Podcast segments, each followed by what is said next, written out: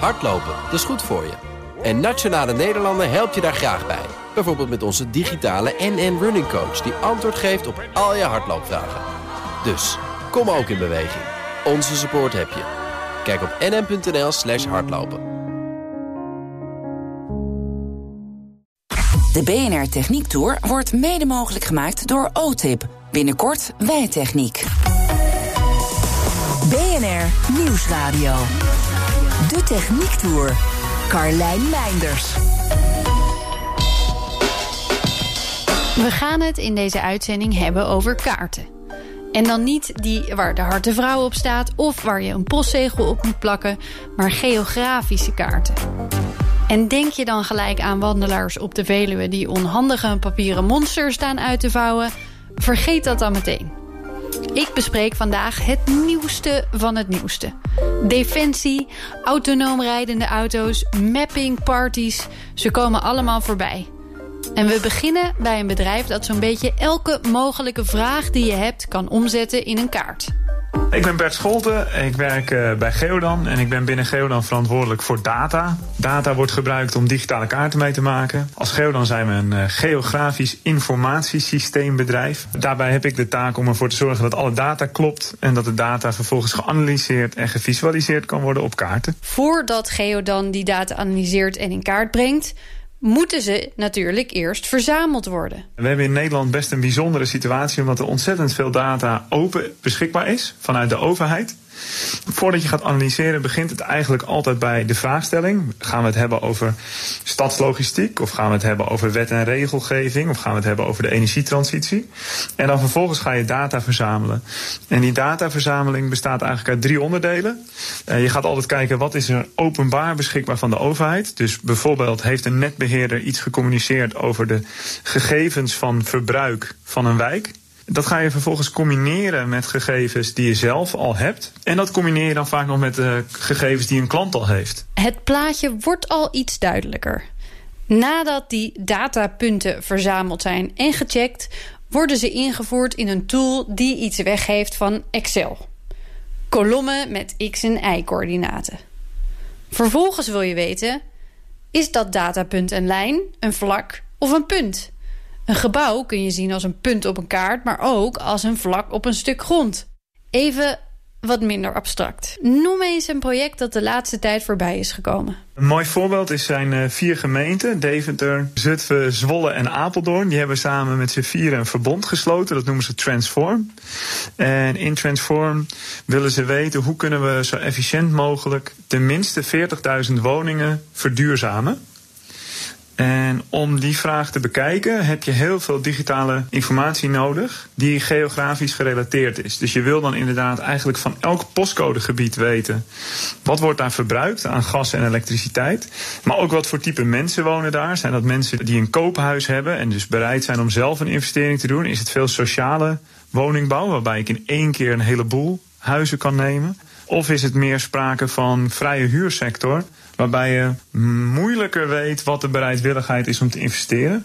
Wat je in zo'n project dan uiteindelijk kunt uitzoeken, is er een correlatie tussen mensen met koophuizen, hun energieverbruik en wat ze bereid zijn te investeren in energiebesparende maatregelen. Toch gaat het bij mij altijd een klein beetje kriebelen als ik dit hoor.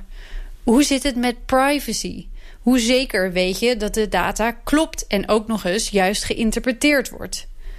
Wat als het over een gevoeliger onderwerp dan dit gaat? Hoe zorg je ervoor dat er dan geen vooroordelen insluipen? Wij zijn niet de grote domeinexperts. Wij zijn niet de adviseurs op dit vraagstuk. Wij hebben verstand van data en we hebben verstand van geografische kaarten. Uh, dus wij zitten daar eigenlijk nooit bevooroordeeld in. We hebben bijna nooit een mening en we laten de data spreken. Ook over de energietransitie. Uh, wij hebben geen mening daarover. Uh, we hebben ook geen mening over mobiliteitsvraagstukken. Wij zien alleen bepaalde verbanden en correlaties. Goed, dan moeten we het nog even hebben over de komst van het digitaal stelsel omgevingswet.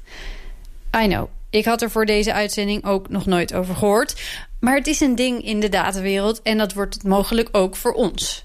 Scholte legt uit. De grootste hervorming van de wetten van de overheid in de afgelopen 50 jaar. Het is een enorme wetwijziging die 1 januari 2021 ingaat. En waar ik denk dat de meeste burgers ook nog nooit van gehoord hebben. En eigenlijk zijn alle wetboeken die dan gaan over de inrichting van de ruimte dat zijn er een heleboel. Die zijn digitaal gemaakt. En dan krijg je zogeheten werkingsgebieden, eigenlijk een kaart. En die kaart zegt wat mag er waar en wanneer mag dat? Dus het is niet alleen maar in de ruimte, maar ook in de tijd. Wil je dus weten of je de volgende dag een extra verdieping op je huis mag zetten? Dan kom je als het goed is niet meer terecht op verdieping 62 bij loket 1A van de afdeling bla bla bla bla. Nee, vanaf 1 januari 2021 kom je dan in een digitale kaart terecht. Geodan is een van de partijen die al deze wetten en regels omzetten naar die nieuwe kaart. Het doel van het project? Dat je straks binnen 5 minuten weet of die extra verdieping, nieuwe weg of dennenheg mag. Geodan doet dus van alles. Met PostNL keken ze bijvoorbeeld naar ideale loopfiets- en rijroutes voor postbezorgers. Ze hebben ook voor de lol eens een kaart gemaakt met de beste onverharde slechte wegen waar je toch op mag fietsen. We zouden er nog tientallen kunnen noemen. Maar wat vooral opvalt is dat ik nog nooit iemand met zoveel plezier over data en kaarten heb horen praten als Schotten. Dat maakt me wel nieuwsgierig. Hoe kom je daar nou terecht? Ik ben de zoon van een professor in kaarten maken. Dus het zit in de familie. Ik heb het een beetje bij de paplepel ingegoten gekregen. En uh, mijn broer uh, doet het ook. Dus het is ook wel uh, voor ons echt familiebusiness. Wat grappig. Dan moet jouw vader het ook wel heel enthousiast verteld hebben thuis allemaal. Willen twee kinderen dat ja, gaan doen? Zeker. Ja, zeker. Nee, dat was iets wat vanaf thuis altijd uh, heel enthousiast werd overgebracht. Omdat het ook heel leuk is. Het is leuk omdat het aan de ene kant zo feitelijk is, dus heel erg bijna statistisch is. En aan de andere kant toch ook zo visueel is, wat ik vaak eigenlijk heel erg miste in de wiskundekant. Dat je niks zag en dat het altijd heel abstract was. En een kaart is juist, is eigenlijk wiskunde, maar dan heel concreet gemaakt, zodat iedereen het kan begrijpen. We hebben het met Geodan gehad over kaarten die iets betekenen voor mensen. Maar wat nou als je digitale kaart een autonoom rijdende auto de weg moet wijzen? Bij TomTom weten ze hier alles over. De kaarten die zij op dit gebied maken... moeten weer aan hele andere eisen voldoen. En dat is best een uitdaging. Ik spreek met de leider van de Unit Autonomous Driving, Willem Strijbos. Hij vertelt me dat wat zij maken niet te vergelijken is... met de diverse Maps-apps op onze telefoon. Het verschil is dat wij kaarten maken die niet bedoeld zijn voor mensen, maar uiteindelijk voor software of voor robots, zeg maar. Dat is één verschil. Uh, een tweede verschil is dat ze veel nauwkeuriger zijn. Dus waar de kaart in je telefoon precies is tot een paar meter, drukken wij dat uit in centimeters. Op een snelweg weten we waar elke uh, markering staat, waar elk verkeersbord staat, uh, waar de, de berm begint, waar de, de vangrail uh, staat, dat weten we allemaal. Die nauwkeurigheid is nodig om ongelukken te voorkomen. Maar hoe verzamelen ze al die informatie? We gebruiken daar een, een, een mix van bronnen voor. Uh, de belangrijkste bron op het moment zijn onze eigen auto's. We hebben speciale auto's met professionele sensoren, zeg maar. Met enorme camera erop, maar ook uh, laserscanners erop. En uh, meerdere GPS-antennes, zodat we nog nauwkeuriger kunnen bepalen waar die auto is. We houden bij hoe vaak, uh, hoeveel wielomwentelingen er gemaakt worden, enzovoort, enzovoort. Dus die voertuigen zijn echt, zitten helemaal vol met sensoren. En die hebben we over de hele wereld rondrijden om de data te verzamelen om dit soort hele precieze kaarten te kunnen maken. Die auto's rijden elke dag rond, maar ze kunnen niet overal tegelijk zijn. Dus er zijn meer bronnen. Die zijn iets minder precies, maar hebben dan weer een hogere frequentie. Zien die iets nieuws, dan kan er meteen een meetauto naartoe worden gestuurd. TomTom Tom heeft ook kastjes in meer dan 600 miljoen voertuigen zitten. De bestuurders zijn hiervan op de hoogte natuurlijk en de data wordt anoniem verwerkt. Die informatie helpt uiteraard enorm bij het snel opmerken van wegwijzigingen. De kaarten zijn nu nog niet real-time, maar daar gaat het wel heen. Daarvoor zullen ze onder andere meer gebruik gaan maken van data die afkomstig is van dashboardcamera's. Wederom anoniem, benadrukt Strijbos. Want bij TomTom zijn ze alleen maar geïnteresseerd in waar dat verkeersbord staat. Ik ben nog wel benieuwd wat er eigenlijk allemaal met de data gebeurt... voordat het teruggestuurd wordt als digitale kaart naar zelfrijdende auto's. Eerst moet alles natuurlijk gecheckt en gecorrigeerd worden. En daarna moeten verschillende soorten data worden gecombineerd. Dat is beeldbewerking op het hoogste niveau. We hebben verschillende sensoren op die auto. En de belangrijkste zijn de camera, die ik al genoemd heb, en de, de laserscanner. Camera is heel goed in, uh, in uh, kleuren zien en heeft een hele hoge dichtheid van wat het kan zien, net als je ogen. Laserscanner is heel goed in diepte zien. En kan dat ook veel beter dan mensen. Als jij uh, moet schatten hoe, uh, hoe breed de tafel is waaraan jij zit, dan maak je waarschijnlijk zo 10, 20 procent fout. Maar een laserscanner is daar gewoon voor gemaakt. En wij combineren dan die data. Dus we weten, we hebben een soort diepteplaatje van die laserscanner, maar dat is monochroom, dat is maar één kleur. En dan plakken we daar de corresponderende camerabeelden overheen, zodat we een echt, een echt 3D-beeld krijgen van de wereld in kleur. Na deze beeldbewerking of beeldverrijking zijn er nog twee belangrijke stappen. Strijbos loopt ons nog even van begin tot eind door het proces heen. We hebben dus die, die mix van bronnen, waarbij ja. we uh, werken met bronnen die heel snel zijn, maar wat lagere kwaliteit hebben. En bronnen die wat langzamer zijn, maar heel hoge kwaliteit hebben. En de combinatie van die, daar kunnen we daar. Uh, uh, ook steeds sneller in worden. Dan uh, verwerken we al die bronnen die binnenkomen tot een, het meest rijke plaatje eigenlijk dat we kunnen maken. Dus dat is stap 2. Daar komt uh, weer heel veel techniek bij kijken om dat goed te kunnen doen. Manipulatie van grote hoeveelheden data. En dan stap 3 is het versimpelen zodat het eigenlijk allemaal lijntjes worden en dat er ook betekenis aangegeven wordt. Kijk, ons menselijk oog ziet een stopbord, maar wij gaan dat dan ook in woorden, de, in die kaart invoegen. Dit is een stopbord. Ja. Dus we, we, de semantiek heet het dan, dus we geven daar een semantische betekenis aan. En dan het vierde is uh, dat, dat uh, streamen van de data. De Techniek Tour. Als een soort Netflix voor je auto dus. Daarbij wordt alleen de data gestreamd die de auto op dat moment op die plek nodig heeft. Dat maakt de datastroom minder zwaar en dat helpt als je zo snel mogelijk wijzigingen wilt kunnen weergeven. Zijn deze kaarten eigenlijk al geschikt voor volledig zelfrijdende auto's? Wat er extra gebeurt in die auto's is eigenlijk dat je, omdat er dan helemaal geen mens meer bij betrokken is, is dat je meer informatie in zo'n kaart toevoegt. Meer redundante, dus, dus in principe overbodige informatie. Hè? Uh, maar dat doe je voor de veiligheid. Dat als je bijvoorbeeld de camera moeite heeft met de beleiding op de weg zien, door de, omdat het sneeuwt, ik noem maar wat. Maar ja. wel de verkeersborden kan zien. Dan uh, kan hij toch nog een heel eind komen met weten waar die is. En dan kan hij dus weer de informatie uh, uit de kaart halen en weet van hé, hey, ik rijd nu in de middelste rijstrook of zo.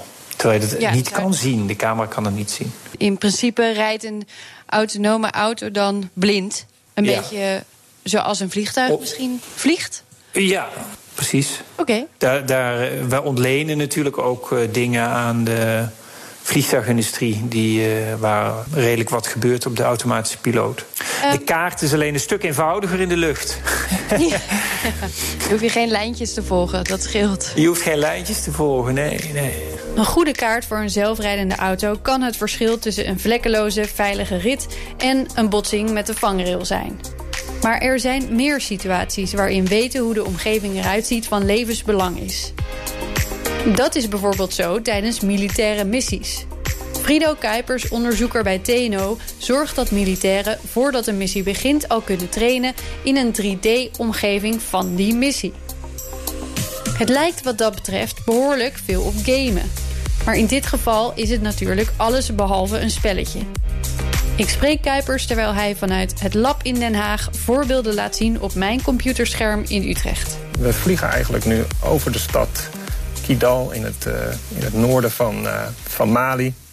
Waar ja, ik zie huisjes veel, uh... en, en een paar boompjes. Precies. En het vliegtuig waarmee we vliegen, waarschijnlijk. Ja, ja klopt. En er rijden ook wat voertuigen over de grond. We hebben met een satelliet 6500 vierkante kilometer van, van dat land gefotografeerd. En dat doen we op een speciale manier. Niet zomaar alleen maar foto's klikken van boven, maar we doen het in een stereo-opname. Ik zal het hier even aan je laten zien. Hetzelfde plekje wordt twee keer gefotografeerd En net zoals we met onze ogen diepte kunnen zien, doordat we twee ogen hebben, kunnen we ook diepte afleiden uit dit soort stereo-satellietbeelden. Dankzij die stereo-satellietfoto's kunnen ze ook de hoogte van dingen berekenen. Met een nauwkeurigheid van 40 bij 40 centimeter. Je ziet op zo'n kaart dus niet alleen dat er een boom staat of een muurtje, maar je weet ook hoe hoog die objecten ongeveer moeten zijn. Die meting kan nog nauwkeuriger, maar daar heb je apparatuur voor nodig die niet mee kan naar een plek als Mali. In Nederland zouden we gewoon een, eh, een vliegtuig laten vliegen met een hele dure camera. En dan uh, doe je het heel gedetailleerd, uh, tot, uh, tot 5 of 10 centimeter nauwkeurig, kan je dat allemaal zien. Ja, als we boven Mali vliegen, dan kunnen we dat niet zo makkelijk met een vliegtuig doen. En dan doen we het dus met satellieten. En dan zul je het moeten doen met iets minder nauwkeurige data. Wat is dan de volgende stap voordat militairen ermee te maken krijgen? Dat is een belangrijk punt, want je kan op het internet al naar, naar Google Maps gaan en naar allerlei andere kaarten. En dan, dan zie je feitelijk ook al heel veel. Alleen op dat moment ben jij naar die foto aan het kijken en ben je het aan het interpreteren. Het gaat erom dat we in die simulatie precies weten hoe de wereld in elkaar zit. Dus wat ik nodig heb is informatie over, over de ondergrond. Waar staat de vegetatie? Hoe hoog is die? De gebouwen, waar lopen de wegen? En zo bouw je een heel uh, datamodel op ja, van je missiegebied in dit geval. Hier bestaat dus niet zoiets als ongeveer hier een boom of stond hier drie jaar geleden niet een huis. De simulatie van Mali is echt gebruikt. Onder andere door helikopterpiloten die konden zien waar ze het beste konden landen. Met 3D-simulatie als deze krijgen militairen al tijdens hun opleiding te maken in het simulatiecentrum. Maar hoe zit dat tijdens een missie? Hebben ze dit dan ook nog tot hun beschikking? Ja, mijn ideaalbeeld zou zijn dat uh, elke militair uh, eigenlijk in zijn, uh, ja, zijn eigen, met zijn eigen team de avond van tevoren bij een teambespreking zo'n 3D-omgeving tot zijn beschikking heeft. Maar op dit moment ja, beschikken ze gewoon nog niet over dat soort middelen om dat te gebruiken. In Mali zat dit vooral ja, bij de inlichtingenmensen. En uh, nog niet bij de teams die, ja, die zich samen voorbereiden ergens op. Mijn ideaalbeeld is echt, ik zeg altijd, de operatie van morgen. die wil je eigenlijk vandaag simuleren met waarnemingen van gisteren. Bijna real-time dus.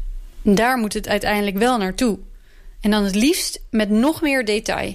Tot in de huizen aan toe. Dan moet er ook nog iets veranderen aan de manier waarop de kaarten worden gemaakt. Die worden namelijk nog voor een deel door mensen ingetekend. Wij weten nog steeds beter dan een computer waar we op een satellietfoto naar kijken. En dus zitten ook bij Defensie mensen urenlang dingen in te tekenen met de hand. Als het aan Kuipers ligt, moet dat straks gewoon met computers en kunstmatige intelligentie kunnen. Met het trainen van de algoritmes die daarvoor nodig zijn, zijn ze al een heel eind. Niet alleen warzones worden gedetailleerd in kaart gebracht. Ook de vakantiemarkt maakt gebruik van deze techniek. Als we straks weer op reis mogen, waar gaan we dan als eerste heen? En wat willen we allemaal weten over die bestemming? Om ons te helpen die keuzes te maken ontwikkelde Martijn Snelder met zijn bedrijf het platform Carta Guide. Het is een webapplicatie die mensen helpt bij het kiezen van hun bestemming, maar dan net even anders. Waar Google Maps uh, geschikt is om te zoeken naar een bepaalde winkel, kan je een zoektocht aanmaken, zo noemen we dat. En een zoektocht uh, zou bijvoorbeeld iets kunnen zijn als um, nu om even in te tappen op uh, de coronasituatie. Uh, je wil natuurlijk naar een gebied waar geen of weinig ziektes heersen. Wellicht uh, heb je ook een spinnenfobie, dus dan kan je dat aangeven. Misschien wil je wel naar een plek waar het lekker weer is met een lekker zonnetje. Ja. maar je wil niet naar een woestijn bijvoorbeeld. Dat, dat, je wil wel dat het mooi groen is. Of je wil misschien zelfs een. En alles moet natuurlijk niet te duur zijn. En misschien heb je al een bepaalde zoekregio in je hoofd. Dus dan kan je dat is een, een voorbeeld van, een, van zo'n zoektocht. Die kan je dan aangeven en dan raden wij een aantal plaatsen aan. Die plaatsen kan je vervolgens bekijken. En dan kan je zelf oordelen of het inderdaad uh, iets is wat je zoekt. Carta regelt nu nog niet je hotel en uitstapjes, maar die kant willen ze wel graag op. Voorlopig richt het bedrijf zich vooral op voorzien in zoveel mogelijk geo-informatie. Plaatsgebonden informatie dus. Maar hoe komen zij dan weer aan die info? Een belangrijke basis eigenlijk, uh, zou ik zeggen, zijn satellietbeelden. En je hebt satellietbeelden in het zichtbare spectrum en dan krijg je een soort van luchtfoto's. Uh, maar je hebt het ook in infrarood en dat geeft weer extra informatie die je bijvoorbeeld kunt gebruiken om vegetatie te klassificeren of de gezondheid daarvan te bepalen. En je kan allerlei andere atmosferische variabelen ermee zien.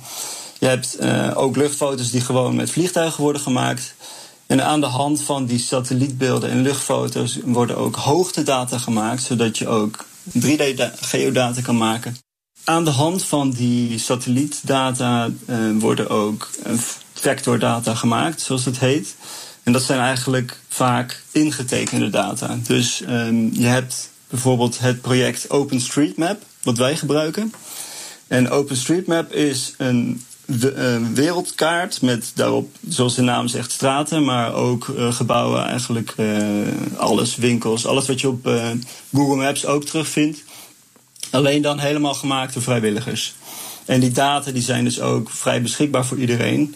En die waarde daarvan die is enorm, denk ik. Die vrijwilligers houden bijvoorbeeld mapping parties. Nu natuurlijk even niet.